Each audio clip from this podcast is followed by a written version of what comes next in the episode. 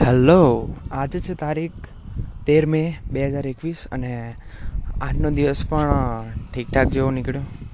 યાર, હમણાંનું ખરેખરમાં exam sorry exam નહીં, પણ વાઇવા પત્યા પછી આમ પ્રોડક્ટિવનેસ મારી એટલી ગહેરી થઈ ગઈ છે ને ખરેખરમાં.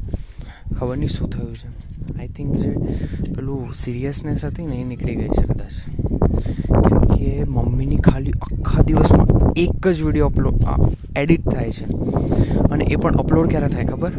એના પાંચ મિનિટ પહેલાં કાં તો બે મિનિટ પહેલાં કાં તો એની જે લાસ્ટ ફાઇવ મિનિટ્સ હોય ને, એની અંદર જ થાય છે બોલો. અમે છ પીએમએ પબ્લિશ કરીએ છીએ અને પાંચ પંચાવને રિલીઝ થાય છે. આજે પણ થયું એવું અને કાલે પણ થયું હતું. અને ખબર નથી પડતી કે મારી પ્રોડક્ટિવિટી કેમ આટલી બધી ઘટી ગઈ છે? એક્ઝામ પછી અને મારે યાર કેટલા બીજા કામ કરવા છે યાર.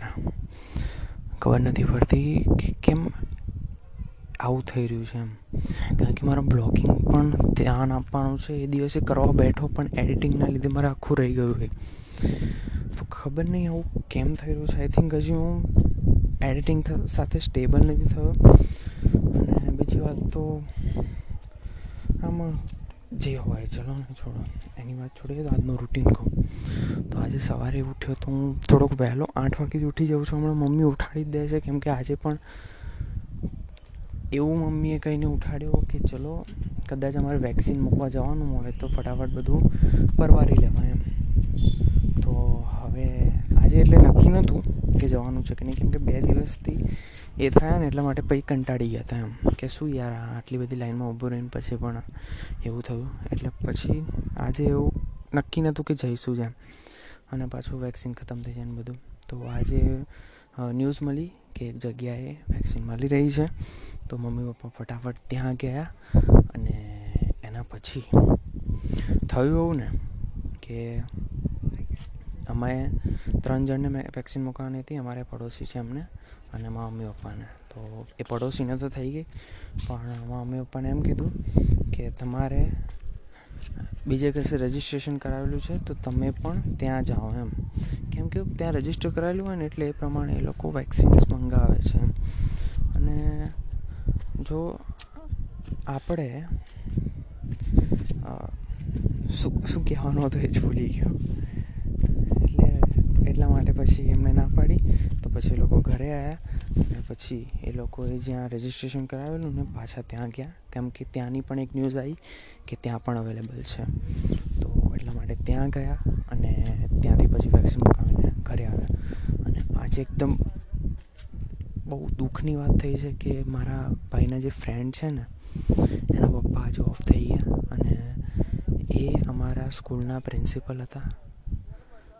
અમે, હું પાંચમાથી લઈને બારમા ધોરણ સુધી, શું કહેવાય કે, એ જ અમારા પ્રિન્સિપલ હતા. હું આટલા ધોરણ અહીંયા ભણેલો છું. આ સ્કૂલમાં એક જ સ્કૂલમાં અને પ્રિન્સિપલ આજે ઓફ થઈ ગયા અને ખરેખરમાં મને એટલું અંદરથી રડવું આવતું હતું, પણ હું રોયો નહીં, ખબર નહીં. તો, અને પાછો એમનો જે છોકરો છે ને, એ અમારો ખાસ મિત્ર, આમ ફેમિલી મેમ્બર તરીકે કહીએ ને તો પણ ચાલે. અને એ પણ અમારા ફેમિલી જેવા જ હતા. એટલે બહુ દુઃખ થયું છે એનું કે અને પાછા અમે સ્ટેટસ બેટસ નહીં મૂક્યા. કેમ કે યાર, લોકો ખાલી ખોટા બીવે કે યાર, આ શું છે બધું આમ તેમ, એટલા માટે અમે મૂક્યા નથી. અને બીજી વાત તો એ કે અઠ્યાવીસ દિવસથી એડમિટ હતા હોસ્પિટલમાં બિચારા ખરેખરમાં અમે આમ આઈડલ પણ કહી શકીએ. કેમ કે આવા પ્રિન્સિપલ મેં મારી લાઈફમાં નથી જોયા એવા હતા. તમે એમની પર્સનલી પર્સનાલિટી એટલે કે એવું નહીં કે પેલા સ્માર્ટ હતા અને ડેશિંગ હેન્ડસમ એવું નહીં. પણ, જે એમની સ્પીચ હતી, જે એમ પ્રિન્સિપલ જેવા હોવા જોઈએ ને, કે જે રીતે બધું લીડરશિપ આખા સ્કૂલની ઘરે એવા હતા. અને ખરેખરમાં આજે પણ મને વિશ્વાસ નથી થયો કે ઓફ થઈ ગયા છે. અને હવે, એ જે ફ્રેન્ડ છે ને મારા ભાઈનો, એની સામે પણ અમે કઈ રીતે જઈએ ને એ પણ અમને આવડતું નથી. કેમ કે યાર હવે કોઈને અભાવ થઈ જાય ખબર નહીં, હું તો રોઈ લઈશ, મારો ભાઈ તો કદાચ ખબર નહીં, પણ મને તો થોડુંક આમ અંદરથી થશે, પણ રોકીને રાખીશ. કેમ કે હવે પહેલાં તો બહુ પહેલો હતો હું થોડોક વચ્ચે થોડોક પથ્થર જેવો થઈ ગયો હતો, એટલે આવી બધી બાબત જો કે બે હજાર વીસ તો એવું હતું ને કે આખું રોયો જ છું. બે હજાર ઓગણીસ અને વીસ. તો પણ હવે થોડુંક એ બધું જે સહેવાની હોય ને હવે તાકાત મળી ગઈ છે એના લીધે.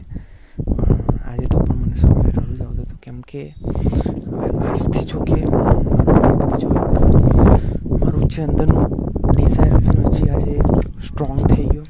કેમ કે ખબર પડી કે કોઈનું પણ કોઈ ક્યારે પણ મરી શકે છે, કોઈ નક્કી નથી હોતું. એટલે હવે મારે છવ્વીસ વર્ષ પહેલાં ટ્રિલિયનર બનીને જ રહેવાનું છે. એ પણ આખી દુનિયામાં ડંકો વગાડવાનો છે ગુજરાતીનો. તો આ મારા એકલાથી તો નહીં થાય, કેમ કે આના માટે લોકો પણ જોઈએ. તો ટ્રિલિયનર મીન્સ કે હું નેટ વર્થ બનાવવાનું છું અને એ પણ એક ઇન્ડિયન ગુજરાતી ડંકો વગાડવા માગું છું. આખી દુનિયામાં કે એક અમેરિકન નહીં જે બિલિયનર બની શકે પહેલો, પણ એક ઇન્ડિયન હશે જે પહેલો ત્રિલિયનર બનશે. આ સુધી છે પણ બિલિયનર ત્રિલિયનર ત્રિલિયનર તો હજી બન્યું નથી કોઈ આમ પહેલાં હતા. લાઈક પેલા મોટા મોટા સામ્રાજ્યો હોય ને, એ તો અમે ના કહેવાય. જો કે હવે આપણે પણ ગણીએ. કદાચ ગવર્મેન્ટ જોડે કરોડો રૂપિયા હોય બરાબર છે તો એવું ના હોય કે એ લોકો અમીર છે, બરાબર છે. હવે આપણા ઇન્ડિયનની ઇન્ડિયાની ઇકોનોમી પાંચ ટ્રિલિયન છે તેનો મતલબ એવું નહીં કે નરેન્દ્ર મોદી, નરેન્દ્ર મોદીની ઇન્કમ પાંચ ટ્રિલિયન એટલે પાંચ ટ્રિલિયન એવું ના કહેવાય. તો એ જ રીતે હું માનું છું કે જે ઇન્ડિવિજ્યુઅલની જે નેટવર્ક છે ને, એ હું ગણવા માગું છું ને, એને વન ટ્રિલિયન સુધી પહોંચાડવા માગું છું. અને એના માટે જે મોટી લિસ્ટ બનાવી છે ને એ મારે પૂરી કરવાની છે. પણ મારી જે સૌથી મોટી કમજોરી છે ને, બસ આ જ છે ખબર નહીં પ્રોડક્ટિવિટી મેનેજ કેમ નથી થતી? મારાથી ટાઈમ જ મેનેજ નથી થતો. એટલે કે હું પોતાને મેનેજ નથી કરી શકતો. હું આ જે મમ્મીના વીડિયો એડિટિંગનું કામ છે કેટલ સવારે નવ વાગે બેસું અને છ વાગે, એટલે કે છ વાગે કદાચ સવા પાંચે કમ્પ્લીટ થાય, એના પછી હું થોડુંક વેરિફિકેશન કરું કે બરાબર બની છે કે નહીં ને બધું, આમ બધું, એ બધું કરું. તો હવે એના લીધે ખબર નહીં યાર આમ થોડું કોન્ફિડન્સ ડાઉન થઈ જાય કેમ કે યાર હવે આટલા બધા કલાક લાગે હવે આપણે જ ગણીએ તો નવથી દસ, દસથી અગિયાર, અગિયારથી બાર, બારથી એકમાં કદાચ જમવા બેસું, પછી એકથી બે, બેથી ત્રણ, ત્રણથી ચાર, ચારથી પાંચ, બરાબર? તો ટોટલ એક વીડિયો માટે સાત કલાક આપું છું. મને ખબર નથી પડતી કેમ આટલા બધા કલાક થાય છે. તો હવે એને સુધરવા માટે આજે હું કાલની વીડિયો તૈયાર કરીને જ રહેવાનું છું હમણાં જ અને પ્રીમિયર પર મૂકી દેવાનો છું. બસ. પહેલાં મારે જ્યારે વાહિવા ચાલતા હતા ને, ત્યારે હું પ્રીમિયરમાં મૂકી દેતો હતો આગલી રાતે. અને પણ એડિટેડ વીડિયો તૈયાર રહ્યા હતા. અને હવે આખો દિવસ હું ફ્રી રહું છું ને તો પણ ખબર નહીં. હજુ સિરિયસ નથી લાગતો મને. અને મારે સિરિયસ થવું છે. અને ઇન્ડિયાનો ફર્સ્ટ ટ્રિલિયનર બનીને રહેવાનું. ઇન્ડિયાનો સોરી એટલે કે ફર્સ્ટ ઇન્ડિયન જે આખી દુનિયામાં ટ્રિલિયનર બનશે. થોડુંક ઊંધું બોલાઈ ગયું. તો આ બનીને જ રહેવાનું છે. અને એવું નથી કે પૈસા હોય એટલે પૈસાથી સક્સેસ નક્કી ના થાય. તો લોકો આવું જ માને છે કે પૈસાથી કોઈ દિવસ સક્સેસ એટલે કે જે પૈસાવાળું હોય, ખરાબ હોય. આપણા પેલા બોલિવૂડના પિક્ચરમાં બતાવે ને પેલા અમીર લોકો હોય, પેલા ગુંડાને મોકલે, પછી પેલા ગરીબમાં ગરીબને અત્યાચાર કરે. તો આપણે જોઈએ ને, તો જે પણ બિલિયનરનો ટેગ લાગી જાય ને જે, એ કોઈ દિવસ ખરાબ કામ કરતું જ નહીં હોય. બિલિયનર નહીં, પણ હમણાં તો બિલિયનર બધા આરામથી બની જાય. આરામથી એટલે કે હવે તમે કાયલી જેનરનો જુઓ, તો એનું કામ જુઓ તમે. જો કે બિઝનેસ કરે છે સારો. ને થોડીક પેલી એવી છે. હવે કંઈ કહેવાતું કહેવાય જેવું નહીં, પણ પેલું શું કે તમે કદાચ કોઈ અમીર માણસને જો ને તો એ હમ્બલ હશે, થોડાક મેનરવાળા હશે.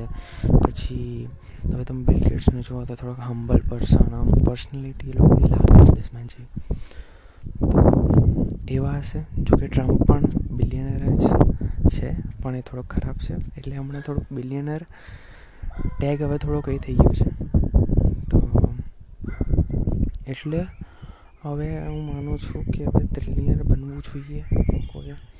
એના માટે મેં ઘણું લિસ્ટ બનાવી છે મોટી. પણ હું એવું કરવા માગું છું કે એકમાંથી જ આખું ટ્રિલિયનર બની જાઉં. કેમ કે આપણે પૈસા કમાઈએ ને, તો એ કોઈની હેલ્પ કરીને જ કમાઈએ છીએ.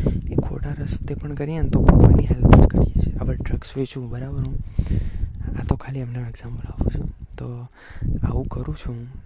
તો હું કોઈ પર્સનની હેલ્પ કરું એટલે કે આપીશ કે ગમે તે કરીશ એમ તો હવે એ જ રીતે એમેઝોન છે ફ્લિપકાર્ટ છે પછી વોલમાર્ટ છે પછી વોલમાર્ટનું રેવન્યુ સૌથી વધારેમાં વધારે છે તો એ જે વસ્તુ છે ને એ બધા લોકો તો એ લોકો શું કરી રહ્યા છે સેવા કરી રહ્યા છે બીજું કંઈ નથી પૈસા નથી કમાયા એમને પૈસાથી કોઈ મતલબ જ નથી ખરેખરમાં તમે કરોડપતિ થઈને પણ સેટિસ્ફાઈડ ના હો ને સેટિસ્ફાઈડ સેટિસ્ફાઈડ ના કહેવાય.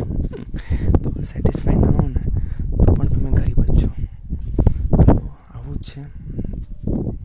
હું તો, મારી જોડે કદાચ વર્ષના ખાલી કરોડ આવી જાય ને, તો પણ હું સેટિસ્ફાઈ થઈ જાઉં. પણ હું બીજા કમાવા માગું છું તો એ ખાલી લોકો માટે જ કમાવા માગું છું. અને શું કરીશ હું કહું છું? ચલો કદાચ એક લક્ઝરી ફ્લેટ ખરીદી લઈશ. હવે હું ક્રૂઝ લઈને શું કરીશ? હવે હમણાં જે બેસવા છે ક્રૂઝ લીધો. જોકે હોય હવે પૈસા હોય તો બધું ખરીદે. પણ મને એવા કોઈ શોખ નથી, મને ગાડીનો પણ શોખ નથી. મને જો કે ટેકનો શોખ છે, એટલે કદાચ કોઈ મોંઘો મોંઘો રોબોટ આવી જશે, પછી ફ્યુચરમાં આમ હશે, તો એ બધું હું ખરીદવાની જરૂર પસંદ કરીશ. કેમ કે ટેક ગાય જ છું હું. પણ કે જો કે એટલું બધું હજી પ્રોગ્રામિંગ નથી, પણ જે પ્રોગ્રામિંગ નથી આવડતું, પણ જે ટેકમાં જે મને ઇન્ટરેસ્ટ છે ને, એટલો ગાડીમાં નથી, મને મિકેનિકલમાં ને એવું બધું એમાં નથી, જરા પણ કેમિકલ ને પછી બીજામાં છે બિલ્ડિંગ્સમાં એટલે કે હું છું, જે બિલ્ડિંગમાં અને હવે ન્યુયોર્ક છે દુબઈ છે, આ બધામાં. એટલે એ બધી બિલ્ડિંગો જોઈને હું વિચારું કે હું પણ પોતાની આવી સિટી બનાવું. અને પોતાની એટલે કે લોકો માટે. એના પર જે અને મેં કંપનીનું નામ પણ વિચારી રાખ્યું છે. અને એના, એ જ બનશે દુનિયાની સૌથી મોટી કંપની અને વન ટ્રિલિયનનું રેવન્યુ નહીં હોય, પણ એ ખાલી મારી પોતાની નેટવર્થ હશે, એક ઇન્ડિવિજ્યુઅલ પર્સનની અને આખી દુનિયામાં ડંકો વગાડવાનો છે. તો બીજું તો કંઈ નહીં. આજ મેં આજે નક્કી કર્યું છે. તો પણ હજી પ્રોડક્ટિવનેસ હજી એવી એવી છે હજી મારે એને ઇમ્પ્રૂવ કરવાની છે. મને ખબર નથી કેવી રીતે કરીશ હું એવું વિચારું છું ને કે હવે ઊંઘવાનું થોડુંક ઓછું કરી નાખું. કેમ કે હવે મારે બાર વાગે ઊંઘું ને, તો પણ આઠ વાગે ઉઠવું એટલે કે બારથી એક. બાર, એક, બે, ત્રણ, ચાર, પાંચ, છ, સાત, એટલે ટોટલ હું આઠ કલાક તો ઊંઘું જ છું ને. પણ તો પણ મને એટલું બધી ફ્રેશ ફીલ નથી થતું. એટલે હું એવું કરવા માગું છું કે હું આઠ કલાક ઊંઘું કે નવ કલાક ઊંઘું ફ્રેશ ફીલ કરતો જ નથી તો પછી આટલું ઊંઘું જ શું લેવા એટલા માટે હવે મેં એવું નક્કી કર્યું છે કે હવે હું થોડોક ઓછા કલાક ઊંઘીશ લાઈક છ કલાક એટલે હું થોડુંક વધારે કામ કરી શકું જોકે એવું નથી કે વધારે કલાક હોય તો તમે વધારે કામ કરી શકો જોકે હવે હવે એડિટિંગનું કામ છે ને તો મને એના સાત કલાક લાગ્યા, પણ જેનું માઇન્ડ એકદમ સ્થિર હશે, પછી ફોકસ્ડ હશે ને તો એ માણસ એને બે કલાક કાં તો એક કલાકમાં પણ પતાવી દેશે. હજી મારું માઇન્ડ ખબર નહીં. એક્ઝામ પછી મારું થોડુંક હલી ડોલી ગયું છે. એ ખબર નથી પડતી કેમ. તો, જે હોય. પણ યાર, આ વેકેશન છે બહુ જ કિંમતી છે યાર ખરેખરમાં. મને પાસ્ટ રિગ્રેટ પણ યાદ છે જ્યારે મેં કંઈ જ નહોતું કર્યું આમાં. અને મેં મારી જે એપ પ્રોજેક્ટ વિચાર્યું છે ફ્યુચરનો એ પણ આખી દુનિયામાં એ ડંકો વગાડશે. અને બીજું તો એના પર જ મેં કામ ચાલુ કર્યું નથી. એટલે કે પહેલાં તો મારે જેના પર બનાવું છું એ શીખવું પડશે. લાઈક હમણાં તો હું રિએક્ટ નેટિવ બનાવતો હતો, પણ મેં એવું સાંભળ્યું છે કે ફ્લટર ઘણું સારું છે રિએક્ટ નેટિવ કરતાં. કેમ કે આ રિએક્ટ નેટિવમાં એટલી એરર્સ આવે છે ખરેખરમાં. મગજ ફરી જાય છે. તો હું એવું વિચારું છું કે ફ્લટર શીખું. અને ફ્લટરમાં પહેલાં તો એ જ સી પ્લસ પ્લસ જાવાસ્ક્રિપ્ટ અને જાવાનું મિક્સચર છે. એટલે પહેલાં તો હું આ ત્રણ લેંગ્વેજ થોડીક ઉપર ઉપરથી જોઈ લઈશ અને એના પછી હું ડાર્ટ શીખીશ અને એના પછી હું ફ્લટર શીખીશ. કેમ કે યાર પછી રિએક્ટ નેટિવ જેવું ના થવું જોઈએ, કેમ કે આમાં જાવાસ્ક્રિપ્ટ હતું ને. તો મેં જાવાસ્ક્રિપ્ટ શીખેલી જ નથી. મને ફંક્શન ખાલી ફંક્શન બનાવતા તો હવે આવડે. પણ જે મેઇન હોય પ્રોપ્સ હોય એને એ બધું મને ખબર નથી. તો એના લીધે મને રિએક્ટ ટાઈમમાં ઘણી પ્રોબ્લેમ થઈ છે. અને હવે દસ વાગે. એટલે હું એવું વિચારું છું કે હવે દસ વાગ્યા પછી હું થોડુંક ફ્લેટર ઉપર કામ કરું રાત્રે. એટલે કે પ્રોજેક્ટ ઉપર અને સવારે. હું હવે ટાઈમ ટેબલ બનાવવા માગું છું. એટલે કે સવારે હવે હું ઉઠીશ સાત વાગે, આઠ વાગે હું બેસી જઈશ કામ પર. આઠથી અગિયારમાં મારી મમ્મીની વીડિયો એડિટ કરી નાખીશ.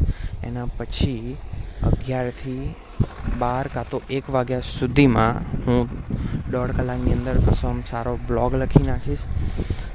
અને એના પછી થોડોક ઊંઘવાનો ટાઈમ આવશે. એટલે એવું વિચારું છું કે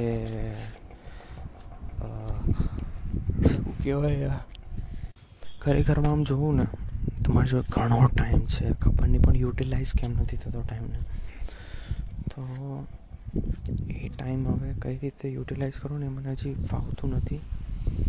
અને અને કોઈ વાર ઓટોમેટિકલી થઈ જાય છે નેચરલી થઈ જાય, મને પણ ખબર નથી કઈ રીતે થાય છે. પણ એ નેચરલી થાય છે, ઘણું સારું થાય છે, પણ હજી મેં વસ્તુનો ઓબ્ઝર્વ નથી કરી કે કેમ એવું થઈ રહ્યું છે. બસ, હવે બીજું કંઈક કરવા જેવું છે નહીં. બપોરે બપોરનું મને હમણાં યાદ નથી આવતું કે શું કરીશ એમ. કેમ કે, હા હા પેલા ચાર બિઝનેસ હતા ને, એ કરીશ. પણ મને હવે ખબર નહીં.